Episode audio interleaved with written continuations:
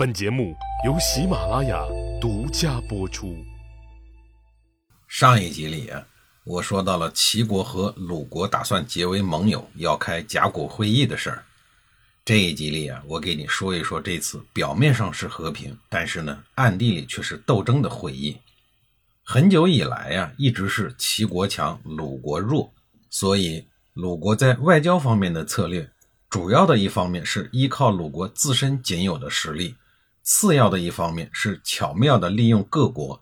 特别是大国之间的矛盾，然后与齐国、晋国、楚国等国家进行周旋，以此来维持国家的生存。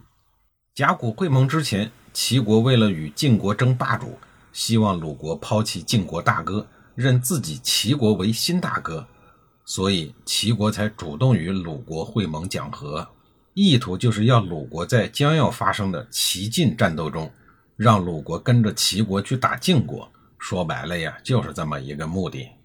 鲁国人意识到齐国越来越强，而老霸主晋国呢，已经走向了衰弱。齐国在中原的争霸中已经占据了上风，如果继续和齐国唱反调，恐怕会对自己不利。因此啊，鲁国人从内心上来讲呢，也想和齐国人讲和。鲁国人知道认大哥呀是要做一些让步的，答应齐国的一些条件呢，也是必然的。但是如果能够不失体面，又能得到一定的补偿，那就是最好的结果了。鲁国人的内心的想法是，能从齐国人的手中重新要回汶阳、运欢和归阴的土地。这些土地呀，本身也是鲁国的。当初杨虎这小子投靠齐国的时候，把这些个土地免费送给了齐国。根据外交的惯例，鲁国国君出国进行外交活动，要由上卿来担任相礼之官。自鲁僖公以来，这个职位呢，一般都是由三桓家族的人来担任，也就是孟孙氏、叔孙氏和季孙氏之一来担任。但是啊，鸡贼的三桓家族这一次集体看到了齐国人的势头太大，担心自己在会议上受到侮辱，也担心自己没能耐完成任务，所以呢，三桓都推脱不去。于是，千斤重担就落在了孔子的肩头。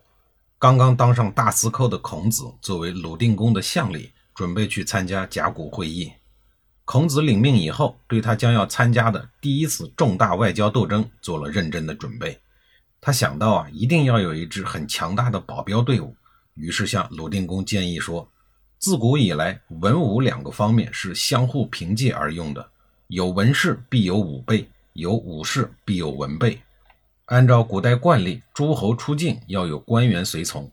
这次甲骨之会，请您带上左右司马，让他们指挥一支精干的武装卫队跟随。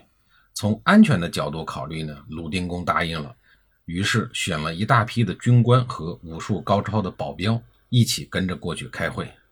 而孔子知道啊，这次会上肯定是有一场恶斗的，自己一定要处变不惊，以智慧和勇敢来对付齐国人。齐国人知道孔子担任相礼以后啊，非常的轻视。齐国的大夫黎弥对齐景公说：“孔子十多年以前来过齐国，我了解他，他是一个儒者，儒者柔弱，胆怯无勇，懂得一些个周礼，但没什么用处。如果我们派甲骨当地的来人用武力劫持了鲁定公，那么我们说什么条件呀，鲁国就得答应什么条件了。”黎弥所说的来人呀，就是来国的民众。齐灵公当初灭了莱国以后，他们就散居在莱芜一带。他们都不是齐国的将士，但是呢，听从齐国的指挥。他们要是把事情干砸了，齐国人可以推卸责任，说是临时工干的。甲骨就在莱芜，可以就近的利用他们。齐景公听了黎弥的这个坏主意以后啊，觉得这个主意太好了，就让黎弥提前去做准备工作。会盟的这一天，齐景公由晏子陪同，鲁定公由孔子陪同。来到了会盟的坛下，仪式刚一开始，来人就带着武器冲到了坛前，鼓噪地表演了起来。他们在呐喊的声中啊，有意识地向鲁定公步步逼近。孔子见势不妙，一边拉着鲁定公后退，一边命令鲁国的军官和保镖们用长戈大刀顶住了来人，逼他们后退。随后，孔子把鲁定公转移到左司马的面前保护好。见鲁定公有了安全保障。孔子走到了齐景公的面前，大声地提出抗议说：“这是两国国君的友好会盟，夷狄的五岳为何在此啊？您这样做就是亵渎神灵，丧失道义，违反了礼仪，请您立刻命令无关人员撤离。齐景公听了以后呢，也感觉这次做的呢，的确有些过分，也不符合诸侯的行为准则，也就是礼。而孔子呢，并不像想象中的那样胆小怕事、听任摆布。于是他挥挥手，让来人撤了下去。双方开始正式会谈。在议定盟书条款的时候，齐国人提出，如果齐国军队出境作战，鲁国必须派三百辆战车从征，否则就是违背盟约。面对齐国人不公平的条款，孔子如果直接的拒绝，鲁国就会担上毫无诚意的名声。可是，如果直接答应呢，又显得太窝囊了。齐国出兵，鲁国必须协助，这就等于让鲁国成为了齐国的附庸。要知道，按照爵位来说，鲁国和齐国都是侯爵，要给平等的国家当附庸，这实在是有点说不过去。孔子了解实际情况啊，知道鲁国打不过齐国，但是呢，又想给鲁国争取一些个利益。况且三百辆战车可不是一个小数目。实在是有损国家的利益，孔子处境不边，立刻想出了应对之策。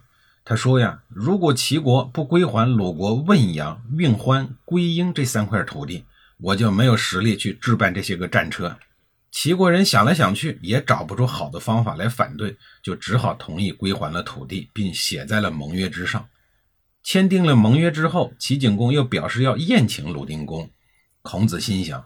和你们这帮人吃什么饭呀？别再节外生枝了，还是算了吧。于是他很礼貌的、很坚定的拒绝了。后来齐国人还真的把那三块土地还给了鲁国。孔子在这次会盟中，让鲁国在强大的齐国面前不失体面，而且把已经失去的土地给收了回来，确实是立了大功。因此啊，他更为鲁定公和季氏家族所看重，他的政治地位啊，比以前又提高了不少。通过这次外交事件，孔子的才能让齐国人感到了害怕。《史记·孔子世家》中做了记载：“齐人闻而惧，曰：‘孔子为政，必霸。霸则武帝敬焉，我之为先，并义。’”可见呀，齐国人对孔子的才能还是认同的。齐国人都认同了，那孔子的老板，也就是鲁定公，能不认同吗？于是，孔子的仕途开始在快车道上狂奔不止。可惜的是，没奔多久就掉头向下了，真是令人唏嘘不已啊！下一集里，我再给您详细的讲述。